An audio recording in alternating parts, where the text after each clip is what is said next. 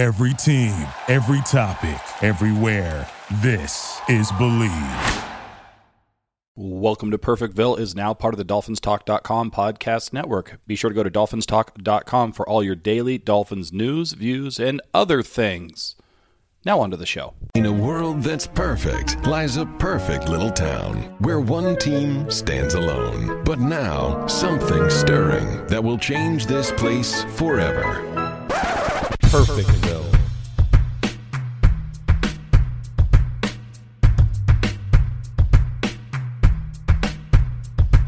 Welcome to Perfectville, your first place podcast for your Miami Dolphins. I am Sam Marcoux, and he is the two time, yes, two time Hall of Famer. Of course, I'm talking about none other than Christopher Lloyd Colon.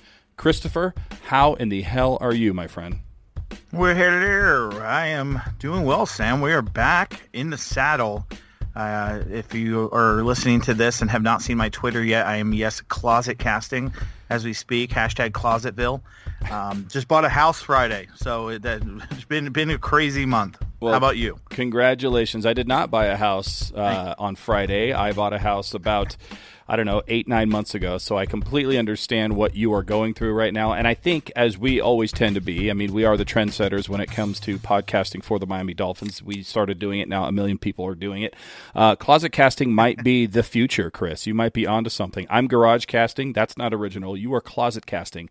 Uh, if you haven't checked it out, check it out on Chris's Twitter right now. You can see his makeshift office as he uh, still is unpacking boxes, trying to figure out how the internet works and uh, understanding where everything is in his house. So, uh, first of all, congratulations on the house. That's a Thank huge you. deal. Uh, the three of you have uh, moved into the new home, and uh, I think it's bigger, brighter, and uh, probably a forever home, or at least for uh, for the next good long while. Yeah.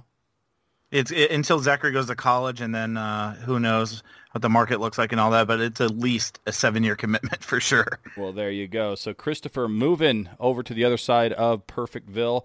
Uh, I have actually been uh, basically in my house. I'm over here in California. I'm in Alameda County, which is the most stringent county in America still as it relates to shelter in place. Uh, we just can't get our shit together. So, not only are we inside because of COVID, Chris, we are inside because right now it is 107 degrees outside. Ugh.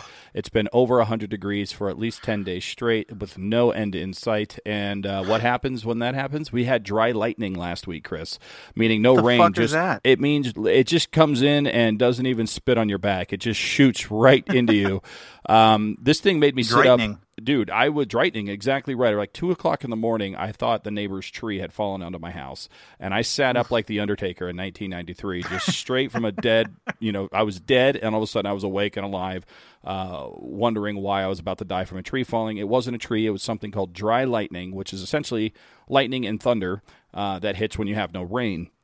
So, since it's been so dry out here, because we don't have this thing called water like the rest of the United States and the world does here in California, you can imagine what happened once lightning touched ground here in California, and now the entire fucking state is on fire. So, uh, people have been mandatory evacuated. I've had family members that are picking up and leaving. Uh, the mother of my daughter, she actually had mandatory evacuations earlier this week. It's been crazy, crazy, crazy. But you know what? Uh, it's not all craziness in, in terms of out here. We do have some sense of normalcy, and that is, of course, the NFL and Miami Dolphins Yes. football, Chris. Yeah, yeah. I hate to hear that about the weather and the fires in California. I feel like it's like every three months out there. It's crazy. Sam, and, and actually, you texted me and asked me this. uh, This is funny. Was a couple weeks ago. You, uh, I woke up on a Saturday, I think, or maybe a Sunday, and you're like, "Hey, man, you okay from that earthquake?" And I was like, "The fuck is he talking about? Do you mean to text somebody else?" I live in North Carolina. We don't have earthquakes, but uh, yeah, we had an earthquake, and it was about a few hours away. There was actually some legit damage. Um, obviously, there's no earthquake insurance in North Carolina, nor is there homes built to code to stand withstand one. Um, supposedly, you could feel it around here. Charlotte and I slept through it, but um, yeah, earthquake in North Carolina, fires for you.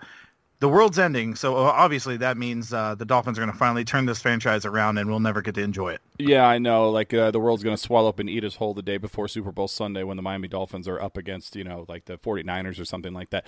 It's a, it's a very strange 2020 for so many reasons, but the one you just said I think hits it on the head. Uh, I'm worried for you because of earthquakes hitting North Carolina, and you're worried for me because we have high winds that are causing all kinds of damage out here. Uh, in this case, in terms of a fire instead of a hurricane, but still high wind area for me out here, earthquake country for you out there. Makes no sense, but what the fuck ever. That makes total sense for the year 2020.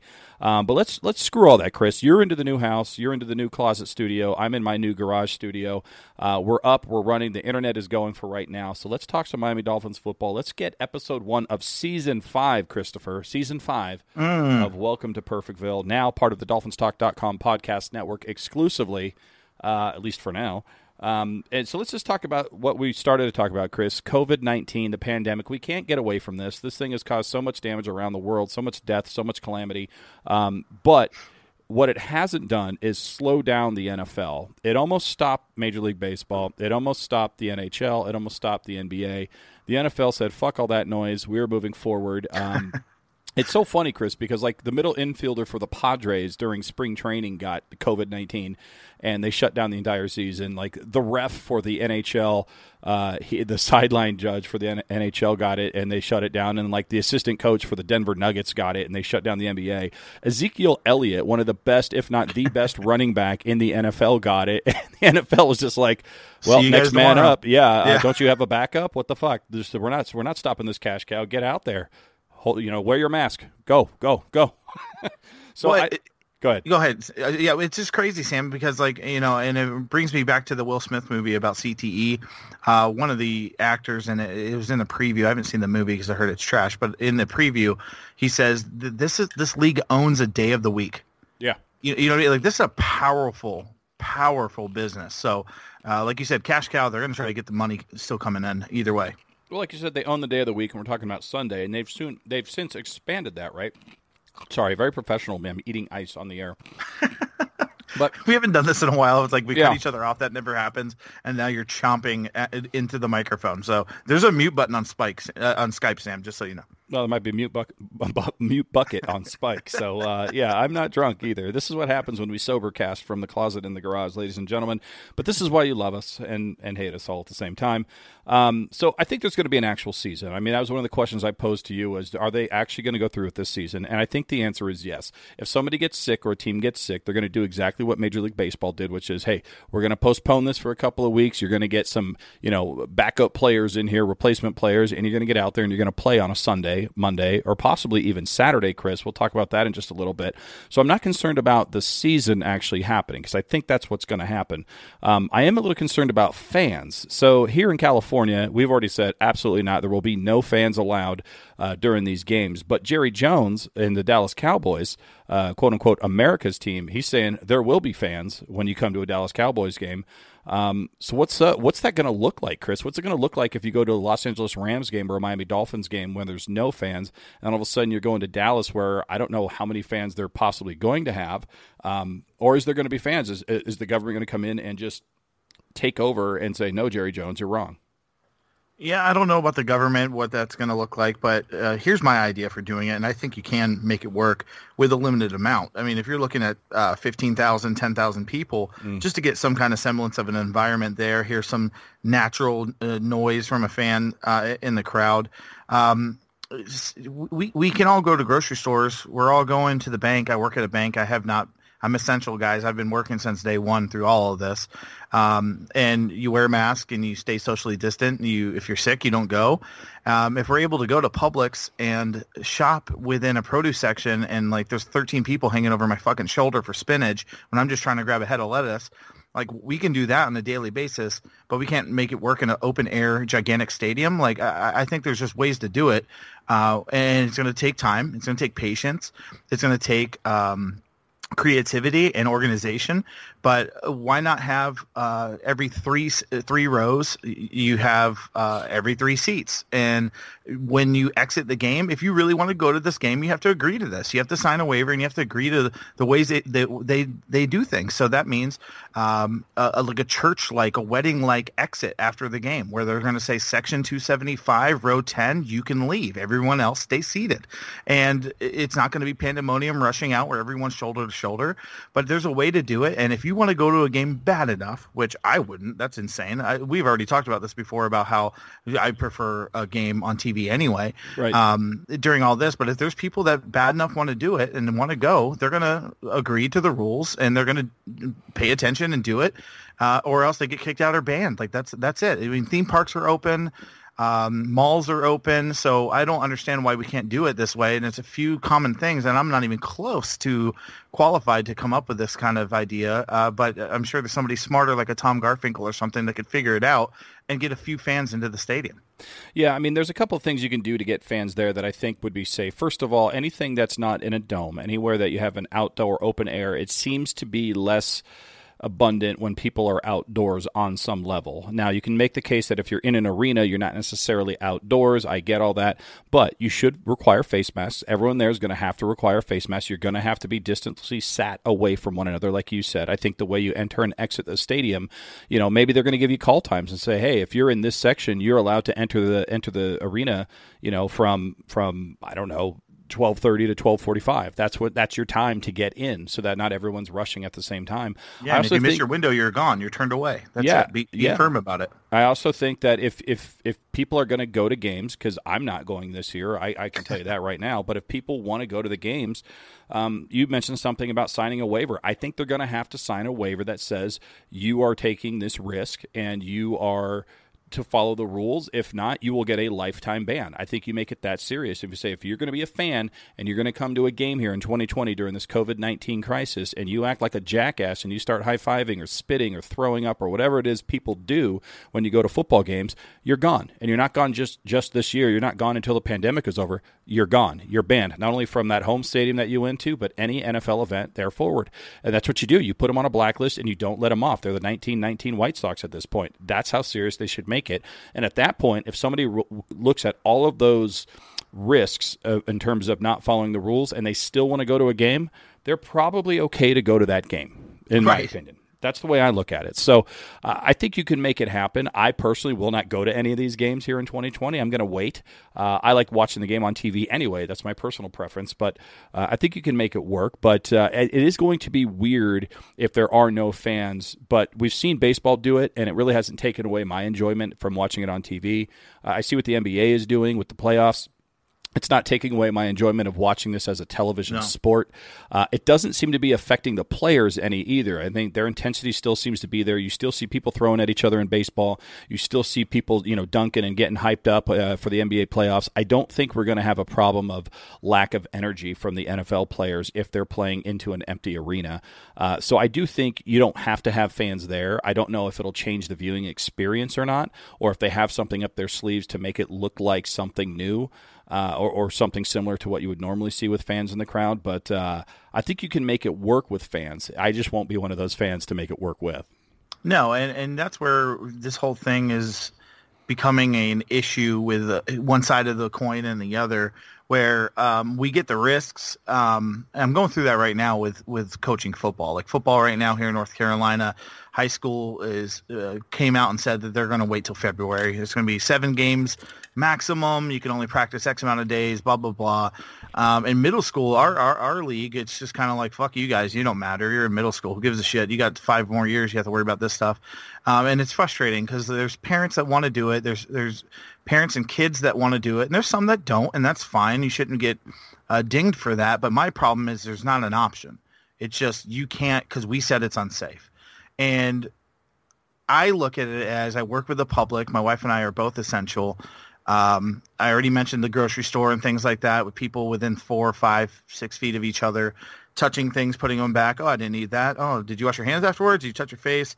Like we know the risks let us choose. And like you said, if you know these risks, there's a waiver. If the fans want to go, let them go. Like I'm not going to go to the movie theaters if they open tomorrow, but some people might want to. And if they think the juice is worth the squeeze to go and watch the Black Widow movie, I mean, fuck it, let them. Like I mean, Jesus Christ, like you seat wearing a seatbelt's illegal, but like you know, if I don't want to fucking wear one, no one's stopping me like a checkpoint every day when I leave my uh, parking lot. So like if you want to do that with the NFL stadiums, give them an option maybe no one shows up. Maybe a ton do. Maybe there's people turned away. Maybe there's a waiting list. Who knows? All I know, based on what you said, Sam, the viewing experience won't be different for me. I watched the XFL, and there was like 10 fans in the fucking crowd, and it was fun. It was entertaining. Imagine that on steroids when you're talking about DeVante Parker catching a pass from Tua. I don't care if no one's there. I'm cheering so loud I wouldn't hear them anyway on the TV. So that wouldn't change my viewing experience. Now, as a player, though, I will say baseball and basketball a little different.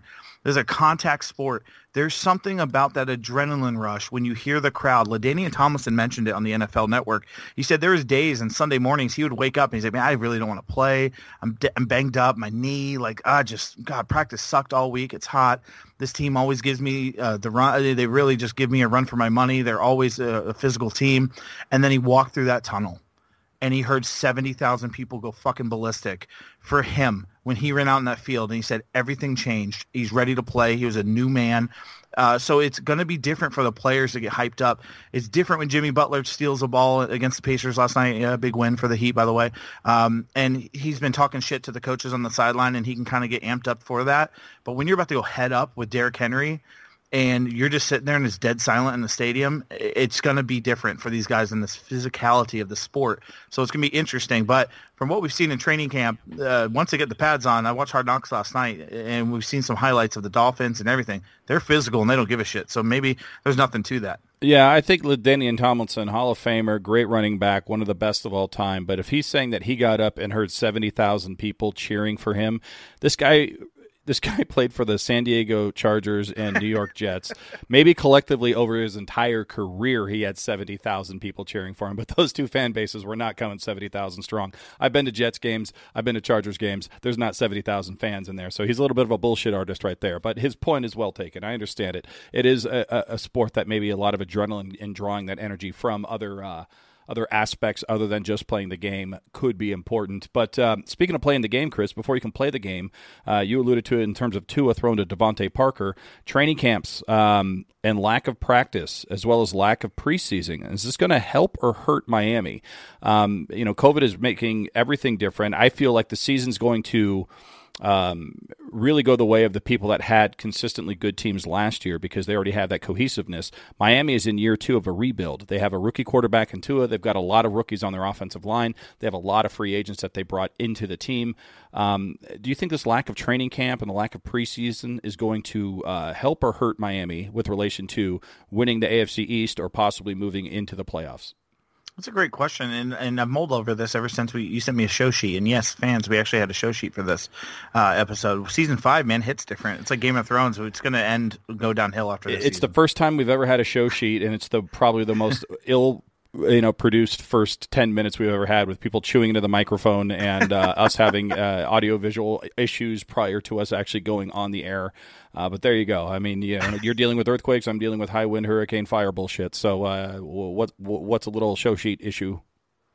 Hashtag 2020 um that's just all it is at this point. So i don't i, I don't know man. Like I, I part of me thinks it's going to help us because we're, we're a team that's very young. Uh, fitzpatrick's the only guy in his 30s on our team. So if if somebody goes down i, I don't feel like we're there's a huge drop off from our next guy behind him. And that might mean we don't have that great of a team uh, with a roster around us. But what I mean by that is if Tampa Bay goes out and Tom Brady gets hurt or gets COVID, you're you're now putting the backup in, which I think is uh, Blake, uh, uh, that one guy that played at Missouri or something like that. I forgot his name even. Um, he, he, here's your backup. That's a huge drop off. If Fitzpatrick gets COVID, Tua's coming in or Josh Rosen's coming in. So the, having lack of preseason games and things like that uh, in training camp are going to help us in that front where we have some depth in different spots where like you know uh, if if our safety goes down Rowe whoever replaces them is really not that big of a drop off which again i think kind of alludes more to like our roster. But as far as uh, training camp goes, we are young. We're we're under 30 year, years old. The majority of the team. We signed a lot of free agents. We got a lot of rookies. We would have definitely benefited from a full training camp and from um, preseason games. I mean, they were talking on Hard Knocks last night about um, Ekeler for the Chargers. If they didn't have preseason last year, he wouldn't have made the team. Right. He had a great fourth game. Uh, ran his ass off, ended up making a team, ends up replacing Melvin Gordon. They're like, never mind, we got this guy, and uh, he gets a contract. Joe Burrow came out and said it uh, for the college game. If, if this happened last year, NCAA got canceled. Joe Burrow is working at UPS right now. Like it's crazy. So uh, these not having preseason games, I have a feeling like a guy like a Kirk Merritt, a receiver uh, w- that we have an undrafted free agent on our team would have stood out in a preseason game, might not get that opportunity, and I'm sad for those kind of guys because that's going to be uh, a huge loss for them. Well, speaking of Kirk Merritt, that's actually a great segue into what I wanted to talk about because the wide receiver position uh, in general for the Miami Dolphins actually looked pretty strong uh, before all of this hit, right? If you look, we're getting Preston Williams back. We have DeVante Parker in his monster season that he had last year. Uh, you get Jakeem Grant back. You have Albert Wilson. You have Allen Hurns, who, who signed an extension after a pretty impressive first year for the Miami Dolphins. Uh, and then, whoops, wait a minute, record scratch. Allen Hurns and Albert Wilson both opt out. Now, I'm not here to say that they did the wrong thing. I think they did the right thing for their families. They made a decision. They're, they're grown men. Uh, I completely respect and, uh, and, and support what they did. Uh, however, this does mean that the Miami Dolphins now have a little bit of a depth issue with regards to the Miami Dolphins wide receiving core. Um, Allen Hurns, he, he was there the entire season last year. Uh, Albert Wilson, we all know what he can do when he's healthy, and it looked like he was finally healthy. Um, both of these guys are out for the 2020 season. That means that we have at least probably one, if not two, roster spots because I think both of those guys were going to make the final roster. Yeah. Um, oh, yeah. So that means we now have two other roster spots that need to be filled. It doesn't mean they're necessarily going to be filled by wide receivers, um, but who takes their place, Chris? I mean, Allen Hurns and Albert Wilson. You're talking about guys that are probably number three, number four on the on the depth uh, roster behind DeVante Parker and Preston Williams. Um, who takes their place? Is it somebody like Kirk Merritt, or is there somebody else, or is there somebody not on this team yet uh, that's going to take the place of Allen Hurns and Albert Wilson? That last question was great, Sam, because I did see things on Twitter that the Dolphins, um, there's rumblings, there's rumors of us looking elsewhere outside of the organization for a possible veteran or a middle of the road type of guy like a Tavon Austin who just signed with the team. Um, yeah, you, you got to find somebody to replace him, and we got a good young core behind him of of guys. Uh, Perry from Navy, uh, the quarterback slash running back slash receiver. Uh, might be the next Edelman. The Patriots were looking at him. Um, he's one of those guys that's shifty. He's small, slot type receiver. Where if you put him on the field with Jakeem Grant, Parker, and Williams on the outside, you're going to get one-on-one matchups with linebackers and strong safeties, and they can do some damage. You also have a guy, of course, we can't forget about Jakeem Grant. He uh, has had a huge offseason, Sam. He's like campaigning basically uh, that he is a receiver. He's not just a punt returner. He's not just a kick returner. He is a receiver. I had videos all offseason of him running routes. Uh, doing cone drills, doing shuttle drills, showing off his route running abilities, his catching abilities, and we all know how dangerous he is with the ball in his hands after the catch. And then there's a guy other than Kirk Merritt, I do want to mention who's really making a name for himself, who's been on the team for a couple of years, and he was a captain, four-year guy uh, in the ACC at Virginia Tech, Isaiah Ford. Yeah. He has come in. He played for us last year in a couple of games, makes some great catches. He's a surefire guy. He reminds me of like a young OJ McDuffie, just like a sure handed guy. He's not going to blaze past you. He's not going to run you over, but man, he's dependable. He's going to catch the third and 10 right at the sticks, and he's going to be very cognizant of where everything is, where the defenders are. Shit, uh, shit, yeah, a sit in the soft spot of the zone. Isaiah Ford is a guy that you really need to watch for and can really make some noise with some better blocking and some run, and, a, and a better run game where he can really get some opportunities against some nickel and dime cornerbacks that are going to be on him.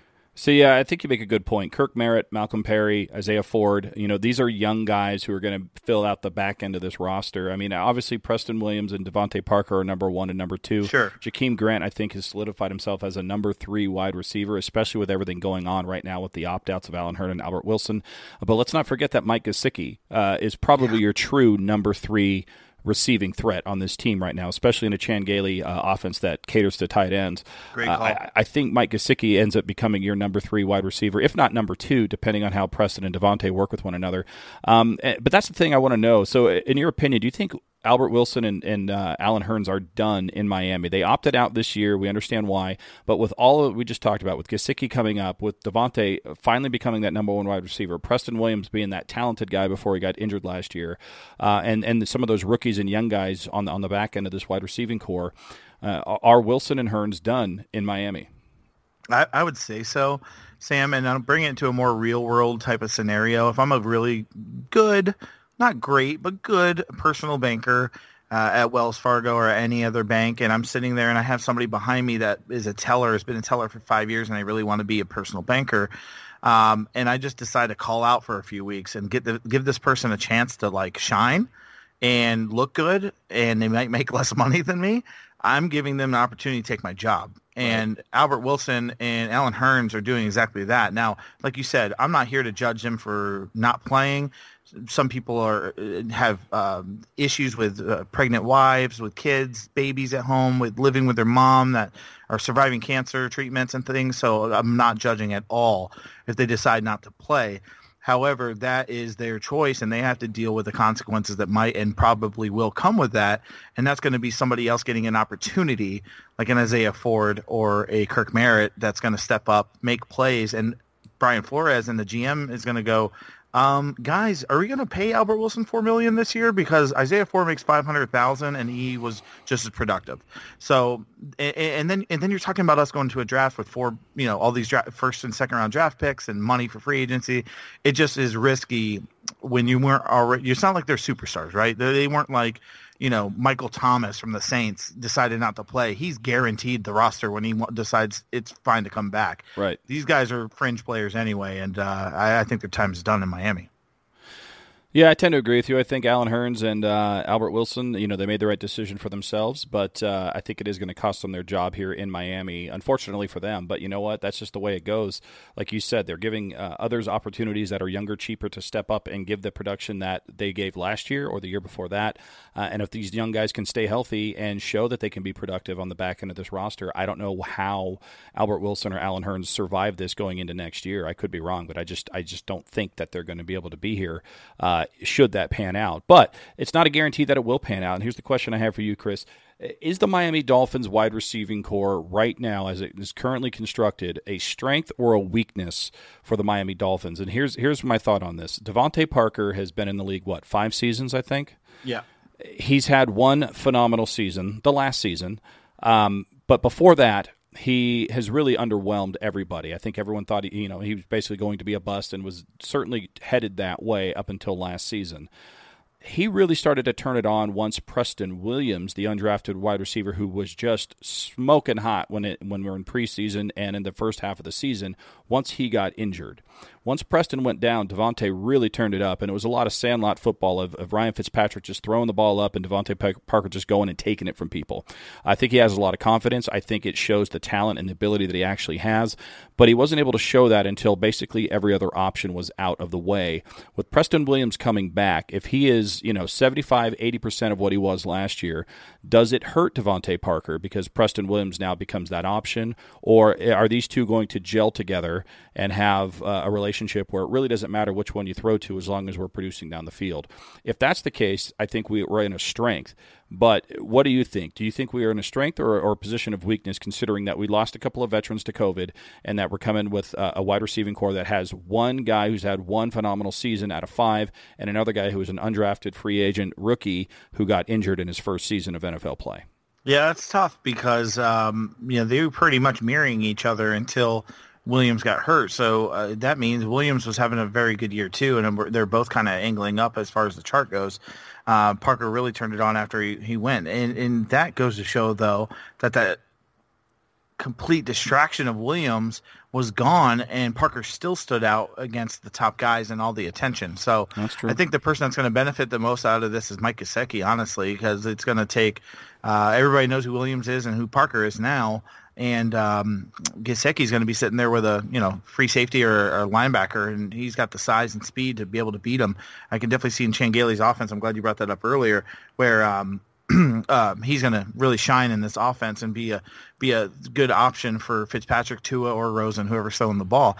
As far as the wide receiver crew goes, I, I mean, I think we're sleeping on Jakeem Grant. He's going to be a really good slot receiver if he's used correctly. A lot of the receivers are coming out and saying Chan Gailey's offense allows him more freedom in their route running. So if, if Jakeem Grant can go out there and he's not like being held to the standard of like doing this complete five yards, not six, or uh, you know you got to get it like right behind the right shoulder of the outside linebacker, not uh, across his chest.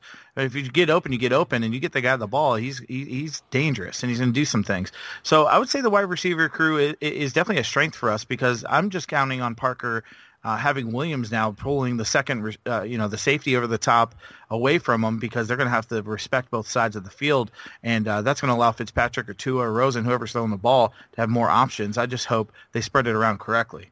Well, speaking of uh, Tua Fitzpatrick and Rosen, we're going to talk about the quarterback battle on the other half of the mid roll. That's industry term for commercials. Uh, we're also going to talk about injuries. We have uh, injuries already here for the Miami Dolphins as they put on the pads. Uh, we'll talk about what happened, who got injured, who is out, why they're out, and how that affects the team. And we're going to talk a little bit about the AFC East, Chris. There's a team out there, and you're not going to believe which one. Well, you already know which one. Everyone knows which one. that really is kind of mailing it in for the 2020 season, and uh, nobody's saying a goddamn word about it. Yet, when the Miami Dolphins were accused of it, uh, the whole world was on fire, just like how it is here in California. So, we're going to talk a little bit about that right after these messages. This episode of Perfectville is brought to you in part by Woke Smoke Premium CBD Hemp Flower. That's right, CBD. All your medicinal needs in all kinds of different flavors and topical creams, as well as pre rolls. Woke Smoke. Get yours today. For all your CBD needs, check out Woke Smoke on Facebook, Twitter, and Instagram. Woke Smoke. Woke Smoke. And we are back. I hope you guys enjoyed those commercials because I enjoyed getting paid for those commercials. uh, all right, Chris. So we talked a little bit about COVID 19, its impact on the Miami Dolphins and the NFL as a whole. We talked about the wide receiving core, whether it is a strength or a weakness. We've got some people that opted out because of COVID 19, which really means it's going to generate opportunities for other folks to step up and uh, solidify their own spot and maybe take that spot going forward from those veterans that have uh, decided to opt out of the 2020 season. Uh, but we have some other competition, especially now that training camp is open. The Miami Dolphins are hitting each other uh, with pads on, hopefully only with pads on. Hopefully they're not taking the pads off and punching each other in the face. That would be bad for team morale. Uh, but there's a couple areas that we need to talk about. Number one is the quarterback room. Ryan Fitzpatrick, Tua and Josh Rosen battling it out. There's some uh, conflicting reports so far about how good Josh Rosen looks, how bad Tua has looked, and uh, whether there's cause for concern at this point. I think they've only been practicing for two or three days since we've recorded this, or I have been recording this. Uh, but I also want to talk about Vince Biegel. Uh, I alluded mm. to the mm. fact that there was an injury on the Miami Dolphins, and that was, of course, Vince Biegel. He went down the very first day of practice of pads, uh, goes down with a torn Achilles. He's gone for the 2020 season. Uh, now, this is a guy, if anyone remembers, we traded away Kiko Alonso and I think like a sixth round draft pick for Vince Biegel. And at the time, we just kind of thought, oh, we're getting the draft pick. That's all we're doing. And we got this kind of nondescript guy. Um, as it turned out, Chris, his first season with the Miami Dolphins, he was not only a bright spot, he was a highlight of the Miami Dolphins defense. He led the team with QB hits with 13 in 2019. Uh, he was a guy that we thought maybe could contribute in special teams. Turns out he contributed not only on special teams, but on defense, team morale, team leader. Uh, got himself a brand new contract in the offseason to stay with the Miami Dolphins. Um, I think this one hurts more on the emotional side for all the fans. Well, it, it hurts Vince Biegel the most because tearing your Achilles is fucking painful.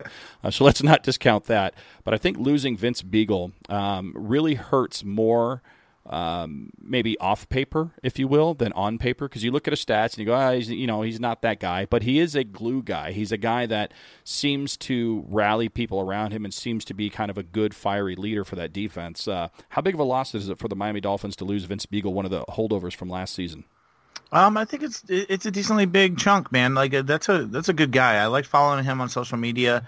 He was super pumped for the season, man. It's so sad to see this happen to these kind of guys that get an opportunity on a team that was struggling last year, uh, where he would never have the opportunity to do that on any other team, right? And stepped up and led the team in you know all kinds of different categories and was on the top of the top five, you know, tackles for loss, QB hits, things like that. with a motor that kind of Brian Flores really likes in that Patriot style defense, where these guys you've never even heard of uh, come from these opportunities and from these schools where all they needed was a chance, and he and he took his and ran with it and earned a contract, and then he comes out in the first padded practice, he gets injured and loses his season. So that is just a tough ass break. Uh, Flores came out and said he's going to come back stronger than ever. Uh, I agree with him on that one based on just how I've seen him interact and post. He's very positive and a good follow on social media. But shout out to him. I hope he heals quickly and rehab goes well and he comes back and helps us. Uh, but on the flip side of that, Sam, a lot of these statistics and things like that, you know, you mentioned three QB, uh, 13 QB hits. I mean, like Cam Wake had that in sacks in the season. Yeah. So like, was him stepping up? Uh, he was he the tallest midget? I guess is what I'm saying. Like we are so bad at pass rushing last year that like somebody had to be first place. Sure. Um. so like, are, are, we losing a lot when it comes to getting Ogbah and uh, Shaq Lawson and these other guys coming in like a Van Noy? Are we really? It was, you know, Biegel going to actually be a big part of that defense with these guys possibly and most likely overtaking his reps. I don't know. So I don't know how it really affects the 2020 season. I just, like you said, emotionally as a fan, love the guy a lot, and he did a lot for us, and I, I you just hate to see it. Yeah, losing Vince Biegel uh, for the fans is more of an emotional thing because he's more like us than he is the other NFL players on the team or on the squad, right? You look at somebody like him and you go, "Oh, I could be an outside linebacker," because he's not a guy that was highly touted. Yet he worked hard. He uh, he he's done everything the right way, and he made an impact last year. Now, like you said, he made an impact on a bad team, and there's like an old mantra in the NBA that it's not too hard to be the leading scorer on a bad team because somebody finally has to shoot the bucket and make it right. Um, so there might be a little bit of that. I mean, the fact that he was the league or the team leader in QB hits last season uh, with 13 is probably not the best stat to, to want to throw out there. That shows you how bad we were and why we committed in the offseason to getting more linebackers, to getting more defensive end, to drafting pass rushers specifically for that case to shore up that weakness that we had last year in 2019. So, yes, from a stat standpoint, losing Vince Biegel, probably not the biggest issue in the world. Uh, but I think from a team morale, fan morale, just overall, just a guy that you root for. He's a little bit of like a Rudy esque type figure for the Miami yes. Dolphins fan base. Uh, I think that's soul crushing to see him go down, especially on day one. I mean, you're so excited. Uh, all you want to do is see those guys out there hitting and running around and being, you know, feeling good about everything that they're doing and, you know, coming through this pandemic. And then, you know, an hour into practice, he's on the ground, he's holding his leg, and you've got uh, trainers and coaches around him uh, wishing him well. And we'll see you next season. So, uh, kind of a brutal way to lose a guy that everyone is rooting for. Um, but I think the Miami Dolphins defense, the Miami Dolphins in general, will rally around the fact that um, you know they can do this a little bit for Vince Biegel, and that they have more talent this year than they had last year, so they can pick up the slack where uh, where Vince Biegel falls off right now. But that being said, uh, nothing but good things for Vince Biegel. Get well soon. We'll see you in 2021. I'm not worried about him losing his spot. I think he's got a spot on a, on a Brian Flores team uh, for quite some time if he wants it. Yeah, he's a Larry Izzo type of a team. He's the uh, Mike Hull type of a team, a Michael Thomas type of a team, where he's just more. He does more good than bad being on your roster, being in your locker room, being on your practice field, because he's going to have a high motor and he's going to uh, make guys look bad if if they're not giving their the, the, full effort too. There's those guys on the the team. He knows what it's like to not be a, a starter, to not be a top player. So he's just going to grind and grind and grind, and you want that around you because it's infectious. All right. Well, speaking of defense here, we, we both kind of agree that losing Vince Biegel absolutely sucks, but for all the reasons that we like Vince Biegel, um, they're not necessarily you know numbers based. It's not because of what he does and produces in terms of the stat sheet. Uh, another guy that seems to be not ready for Week One against the New England Patriots when the regular season does start is our starting quarterback Xavier Howard. Um, he's on the COVID 19 list right now. There's been a lot of reports that he has not been recovering as quickly as we thought uh, with his knee injury and knee surgeries from last offseason. Uh, Coach Flores has actually come out, Chris, and said that the cornerback spot opposite of Byron Jones is open it's open for competition right now, and he's assuming that Xavier Howard will not be ready for week one. I don't know if that was a shot across the bow at Xavier Howard, like get your shit together, or if he's just saying, hey, he's not he's not going to be healthy, and we need to move on and, and have somebody else step up. But uh, for all the opposite reasons of Vince Biegel, you know, Xavier Howard. I don't know. He, he makes me scratch my head a little bit. Sometimes I, I, I, love the guy, and sometimes I go, man, what are you doing? What are you thinking? Why are you making these decisions? Um, but you can't deny his talent. You cannot deny the fact that he is just a, a fantastic football player. Uh, what does this mean for the Miami Dolphins if he's not ready to go come game time? It, it sucks. if Xavier Howard's not ready, it really sucks. Um, there's rumors that he tested positive for COVID and he's yeah. been out for 10, 10 days now, uh, or on that COVID uh, list for 10 days. He's been participating participating in Zoom meetings and everything like that. Uh, so he's there mentally, but is he going to be in shape? Is he going to be ready against New England? Um, and then in that case, are we like forcing this rookie, uh, Noah Eigman Ogni? I tried. That was good. Um, that was good. I like it. Uh, to possibly start against Bill Belichick in his first NFL football game. I mean, he he, he classically goes after rookies and uh, new new guys on the roster and things like that. So he he's got to be ready. He's having a pretty decent training camp from out all the reports that are coming out thus far. Uh, very competitive. Played at Auburn, so he played against the SEC guys. So he's my uh, front runner, in my opinion, to be opposite uh, Byron Jones. But ha- not having Xavier Howard is is huge. I mean, you need him out there against New England, especially it's a divisional game, week one, um, against Cam Newton, who's learning a new offense too, most likely. So, um, yeah, not having him sucks. He he makes me scratch my head too. He gets the contract. Is he mad that we got Byron Jones, gave him a bigger contract? I don't uh know. I'm completely.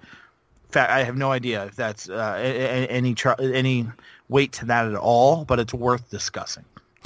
You know, here's what's worth discussing too, Chris. Um, when we got Byron Jones, I, I think I even mentioned on this podcast that I thought maybe this was a sign that the days of Xavier Howard in Miami were numbered.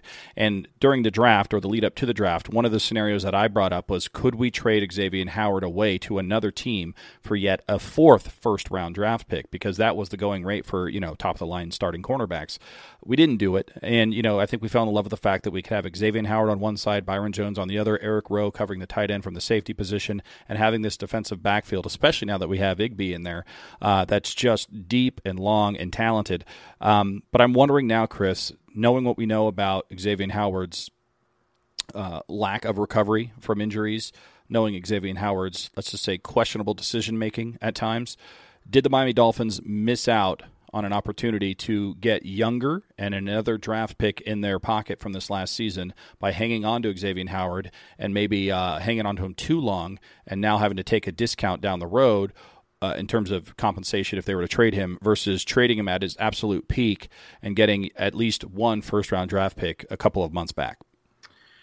That's that's the golden question, man. Um, and it's just one of those things where we don't have preseason to even have him show out and show he's healthy and right. Um, you know, trade him to anybody. Uh, if you look at it from his perspective, he gets this big contract, and what do they do? They they sign the number one corner in, in uh, free agency. okay, maybe he wants to pair us together. No big deal. Then you got three first round draft picks, and your third first round draft pick, you you draft another corner, and you're like, hmm. I think it sends a message. I think yeah. it sends a message. There's a message being sent there, and I don't think it's we want all the cornerbacks in the league. like, just like if I'm Xavier Howard, I'm calling my agent like, you're thinking what I'm thinking, right? Uh, so yeah, I don't know how much of this is um, COVID related, injury related, uh, salty related. Uh, but if he does have COVID, that sucks. I mean, he's got a quarantine. That's going to happen. But I hope he's staying in shape. A lot of guys, and this is where you kind of brought it up earlier um, everybody's going through this, so it's not just us. So that's good. Right. You know, I'm watching Hard Knocks, and these guys are doing like you know six inches and sit ups and stuff in their fucking hotel rooms. So uh, if, if Xavier Howard is asymptomatic and he's got COVID, but he's not like got a fever or anything, he, he, the guy needs to be working out. He needs to be running. He needs to be lifting because uh, he can come back and jump right in. He knows his defense. In that case, then you you know throw Noah I out there at nickel or in the slot or whatever. But um, yeah, it's very it's going to be very interesting to watch this whole situation when it comes to Xavier Howard. Uh, but the good thing is Byron Jones has seemed like he is completely top level captain material. Like this guy works hard. He demands everything from guys. He's uh, tight coverage on Parker and Williams, and all we're doing is making each one of these guys, receiver and corner, better going against each other. No, it's uh, nothing against any of the other guys there, and I would love to be absolutely dead wrong when it comes to Xavier Howard and the relationship oh, yeah. with the Miami Dolphins. I, I, hope he comes back and he's there, like let's say week two, he's in good shape. Everyone loves each other, and we've just got this killer, you know, two two man island out there with uh, Jones and Xavier Howard because that would be the ultimate dream for us here on defense, especially considering where we were last year as a franchise and to where we are now. Uh, I would love to be wrong. I'd love to eat my words. I would love to uh, come back here in a few weeks and go, I was stupid and I was wrong. Um, so we're just we're just we're just talking. We're just rapping. We don't know. Mm-hmm. Um, but uh, one thing we do know is that uh, Omar Kelly, as well as some other uh, lovely Miami Dolphins beat writers out there, speaking of training camp, speaking of practice, are uh, making it known that maybe Tua doesn't look as good in his rookie campaign so far, whereas somebody like Josh Rosen, who we've all kind of written off, um, has looked really, really good with the Chan Gailey offense, and of course Ryan Fitzpatrick being Ryan Fitzpatrick. Uh, what do you make of the early reports of Tua and Josh maybe lining up the opposite of what we thought with regards to how they are uh, taking to the NFL training camp season? I don't care. This is ridiculous. We're majority playing against air. Um, if you actually read some of these tweets, and they do it on purpose, I know they do. They'll be like, "Oh wow, Rosen with a deep pass to Jakeem Grant for a touchdown," and then you see Joe Schad's tweet, and he's like, "These are on one-on-one drills." like it's right. not even like they're playing eleven on eleven. They're reading defenses. It's literally one guy versus one guy and Jakeem Grant is fucking fast. So of course the go route is going to be like your end all be all, and you just throw it up and it's there. Tua is not going to have the strongest arm. He's not going to be the fastest guy. What Tua brings to a pocket into the huddle and as a quarterback is his decision making, is his accuracy, is his speed in which the ability to read a defense and coverage and audibles and find a soft spot in the zone and make the right throw. Those things, who cares on one-on-ones? That those are irrelevant. I literally am overweight and 33 years old with a bad knee. I played quarterback my whole life until high school. I could go out and make decent go route throws one-on-one, especially if I'm throwing to DeVante Parker. Like uh, they're going to be like, well, Chris Cohen actually threw a couple touchdown passes today. Like it doesn't mean anything. You put me out in an actual game or an 11-11 scenario, I'm going to look like Chris Farley dancing in the Chippendales with Patrick Swayze. It's going to be terrible and be all over the place. So one-on-one stuff, throwing into nets, this shit is so ridiculous. It's every year I go on this rant of how ridiculous this looks. Look, Fitzpatrick's going to start week one, most likely.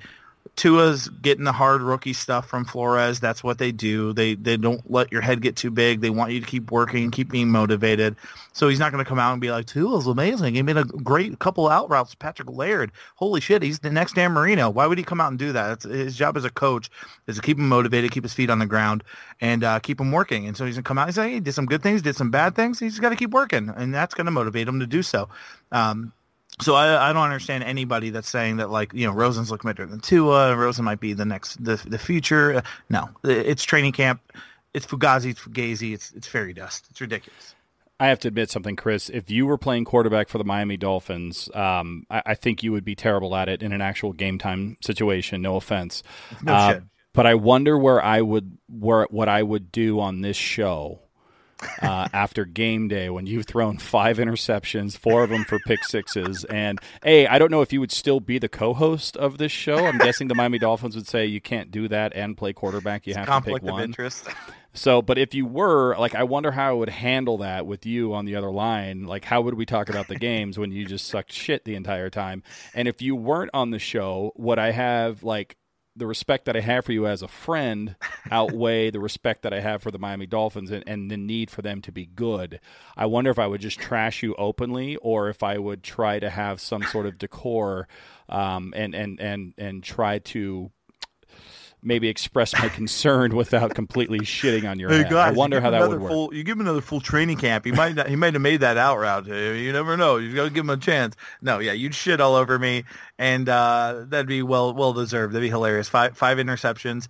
Um, I, I, more would like to hear your ridiculous prediction of my first game and see what you could come up with and what I could do. Well, stay tuned. I mean, season five of uh, Welcome to Perfectville is a long season, so it's very possible that we will bring back some ridiculous predictions whenever we do a throwback episode or something along those lines, and maybe it will involve Chris Cullen um, fighting the good fight as the quarterback for the Miami Dolphins uh, here in 2020, the COVID season. Um, but speaking of shitting on on people, um, how come the national media is not shitting all over the New England Patriots now that Tom Brady is gone, and that the fact that the New England Patriots are clearly clearly phoning it in, mailing it in, t- just completely quitting on the 2020 season. Roughly half their roster, Chris, has opted out of this season. Uh, it looks to me like the New England Patriots are tanking for Trevor, um, and yet nobody, including Steve Young, has any concern about what the New England Patriots are doing up in Boston. Yet when the Miami Dolphins uh, come out with a plan to say, yes, we are rebuilding, we're rebuilding from the ground up, it's going to be a rough season, we're going to try our hardest and see who we have here, uh, people are calling us a dangerous organization and needs to be investigated. Why is this double standard happening where the New England Patriots are not being held to the same standard as the Miami Dolphins a year ago, Chris? This is going to be an unpopular opinion, but the Patriots have earned it. They have been the top of the line, top wannabe. Everybody wants to be you, prom king of the NFL for 20 years, like Shit. two decades and I don't know. They, they they signed Cam Newton. Some guys opt out. We're in a type of place right now with COVID where you can't judge these players for opting out. I'm sorry. These players did not opt out because Bill Belichick said, "Hey, look, we really want to get Trevor Lawrence. You want another ring? Take the year off. We'll pay you."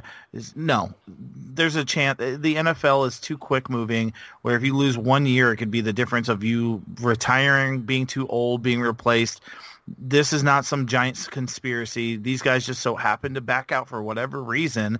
And I think the fact that the Patriots went out and got Cam Newton, who looks healthy, um, shows a Bill Belichick doesn't want to look like an asshole when Tom leaves and he looks like a piece of shit. Everybody's going to say it's Tom is the reason why he had the success. So he went outside uh, Cam Newton. I think they went eight, nine games this year. There's no way they're tanking for Trevor. And I know that's going to be an un- unpopular opinion, but a they've earned it for 20 years of greatness. Uh, and honestly, I, I'm still worried about the Patriots in the division. I think the citizens of Perfectville hate you more for that than the five interceptions that you supposedly threw as the starting quarterback for the Miami Dolphins in that scenario. Yeah, the hypothetical five uh, uh, interceptions you just threw. Uh, that's not as Hall bad. Of Fame jacket. But uh, yeah, take take one away because he gave praise to the New England Patriots. Look, I I get what you're saying, and, and I think the the first point is is is a better one. They've earned it, right? They've earned the uh, the the they've earned the ability to not be questioned right away. I, I suppose.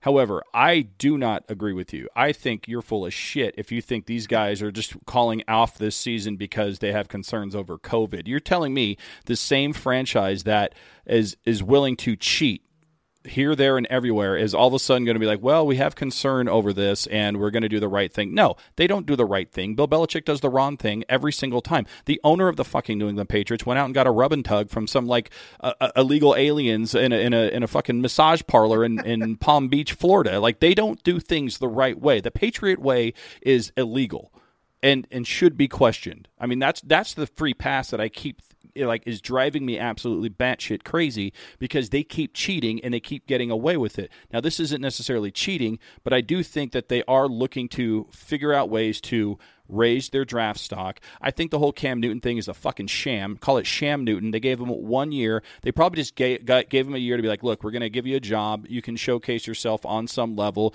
We'll make every excuse in the book as to why it wasn't your fault whenever you do throw interceptions or fumble or fuck up. We'll blame all these other assholes that are still going to play because all of our talented people have decided to opt out. You'll go away. You'll go somewhere else in a year and get paid because we're just going to hold you up on this high pedestal. And then we're going to go get Trevor Lawrence and then we're going to just win the the league again for the next 30 fucking years. I'm sick of it. I hate the fucking New England Patriots. I hate the fact that they keep getting away with this shit. And no, I don't think that these guys are clear and pristine. I think they're dirty and disgusting, and I hope they all fucking die. Well, that's uh, that's one opinion for sure. Uh- I don't hope they die. That was that was a little harsh. No, I I just yeah, they don't have any receivers. I mean, they don't. Their defense completely is uh, off the grid. I don't know. I just I just think uh, Bill Belichick. Uh, there's no way the year Tom Brady leaves, he's willing to be dead last in the AFC East because all that's going to do is tarnish his legacy. Um, isn't enough to not call him the greatest coach of all time or one of? No, I don't think so. But the questions are going to come up. They're like, "Hey, that Tom's gone. Now you're, you know, seven and nine. You're you're six and ten. It's kind of weird, isn't it?" And uh, I guess he can say, "Hey, look, everybody fucking backed out. It's COVID. What do you want me to do? Uh, I was stuck with Cam Newton for Christ's sake." Or um, you know, he really is trying to like scout. Uh, I don't. It's just it's so hard with New England because every year we're like, oh, Tom's done. They don't have anybody to throw to. They lost Josh Gordon. He's 42 years old. They they go out and win 10 11 games. And you're like, how the fuck are they doing this with guys I've never even heard of? Because they're uh, cheating, Chris. they're fucking cheating. That's the whole point of this rant. They're cheaters. They're cheating, and we haven't figured out all the ways they've cheated, but they're cheaters. Okay, well, if they've cheated for two decades, um, there the the Ric Flair cheated for 30 years and was a 17-time world champion in wrestling. It happens. I love the scripted wrestling compared to like the supposedly legitimate NFL. You sound like Bill Burr right now, just ranting that the NBA is rigged.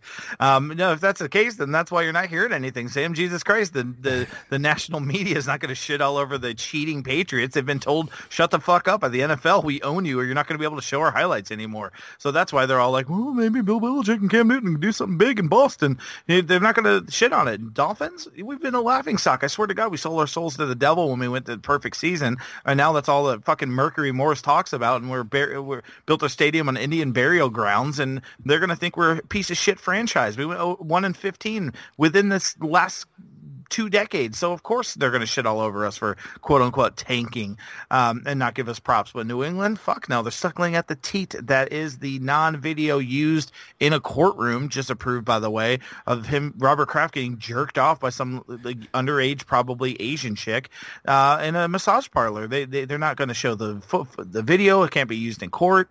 Uh, they're, they're not going to talk bad about them in national media because they're the Patriots and I think he owns Kraft Macaroni and Cheese. So like they're just gonna completely look the other way. Well, I appreciate you contributing to my conspiracy theory. I appreciate that. Thank you very much, Chris Cullen, two-time Hall of Famer, also co-host of Welcome to Perfectville and shitty starting quarterback, hypothetically for the Miami Dolphins in the future. Uh, speaking of the future, Chris, our near-term future, I do need to announce the fact that we now for the second year in a row, have the okayest fantasy league ever. Yes. That's right. Last year it was a 10 team league. Right now it is set up as a 12 team league. We've added a couple more citizens to the roster here of the Perfectville Fantasy Football League, what we call the okayest fantasy league ever. um, I got third last year, Chris. What, what place did you get? Uh, it's like top five or something. I don't know. Oh yeah, definitely top ten. Absolutely, one hundred percent top 100% 10. Hundred percent top ten. Well, let's see if we can keep that streak alive here in 2020 with the okayest fantasy league ever. Again, we're now down to 12 teams. We have two people in reserve, Chris. So I'm wondering, what do you think? Should we should we go to a 14 team league for fantasy football? That would stretch our rosters awfully thin, but it could get really, really interesting when all of a sudden you're drafting the third running back for the Miami Dolphins in like the seventh round fuck it, it's 2020. Uh, we might be end up playing, you know, Jamal Lewis at running back because of COVID or something eventually. So who knows? Those late round guys might end up being huge deals. Um, you know, like Cooper Manning might end up playing receiver for the Giants or some shit. So you gotta you gotta be prepared. In in COVID 2020, I'm all for it. Extend it as long as you fuckers are active. All right. Well, that's the one thing about this league, like oh no other. There is an active message board. There is active shit talking. There's, Talk there's shit, power rankings. There's everybody out there that's uh, you know they they are active. So we want to bring the heat again in uh, 2020 when it comes to the okayest fantasy football league ever. We are going to go to 14 teams. If it gets any bigger, Chris, we're going to have to split this into two different divisions, I think, and just have uh, I don't know two Patrick Mahomes and two Patrick, or well, wow, uh, two Patrick Mahomes and two Kordell Stewarts. I don't know who else is in the fucking league anymore.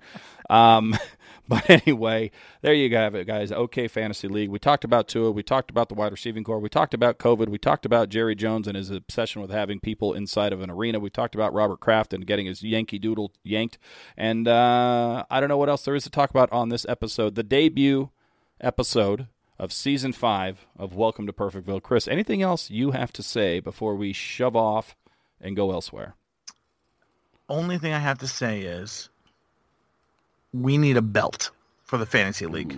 Yeah, like a fucking paperhead or uh, Ronde Bagston belt of some kind, wrestling belt. I have some old toy ones. Maybe we could finagle if somebody's mechanically inclined out there. That would be cool. Um, and that's all I have to say about that. Maybe a, a paper bag spinner belt. How about that? Well, there we go. Off to the message boards we go for the OKS Fantasy League of all time to figure out this belt design and what we can do. I agree with you. I think that would be awesome, and we can mail it to the winner, which means we'll just keep it here at my house. So, uh, with that being already. with that being said, on behalf of the two-time, yes, two-time Hall of Famer and DolphinsTalk.com podcast network, I am Sam Marcoux. He is Chris Cullen, and goodbye from Perfectville. Later.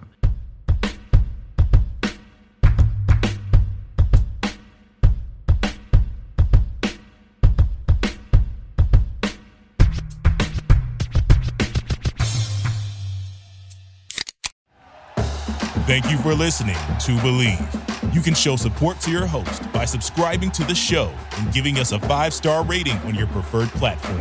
Check us out at Bleav.com and search for B L E A V on YouTube.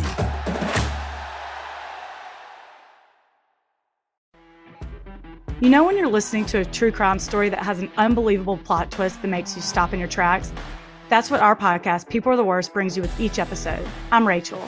And I'm Rebecca. We're identical twins who love true crime cases that make you say, didn't see that coming, and we hate the people responsible for them. Listen to People Are the Worst now on Apple, Spotify, or wherever you get your podcasts.